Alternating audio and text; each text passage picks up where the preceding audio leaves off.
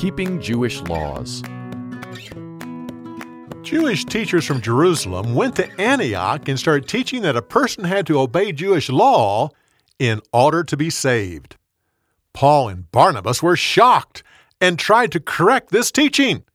This started an argument.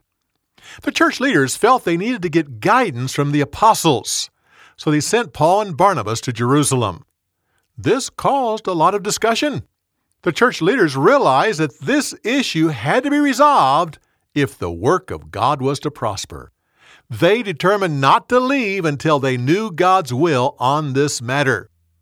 Peter said, I don't believe God will be pleased if we require Gentiles to do something that we Jews have not been able to do. It's only by the grace of Jesus Christ that we can be saved from our sins, both Jews and Gentiles.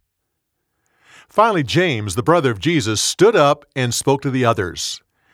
Here's my advice it wouldn't be right to put all of our rules on the Gentiles. Instead, let's give them some simple guidelines to live by. The church agreed on this idea. They put it in a letter and sent it to Antioch with Paul and Barnabas. The church leaders at Antioch read it to the congregation. The church received the letter with joy. Everyone was encouraged when they heard of their freedom in Christ. For more, go to BibleTelling.org.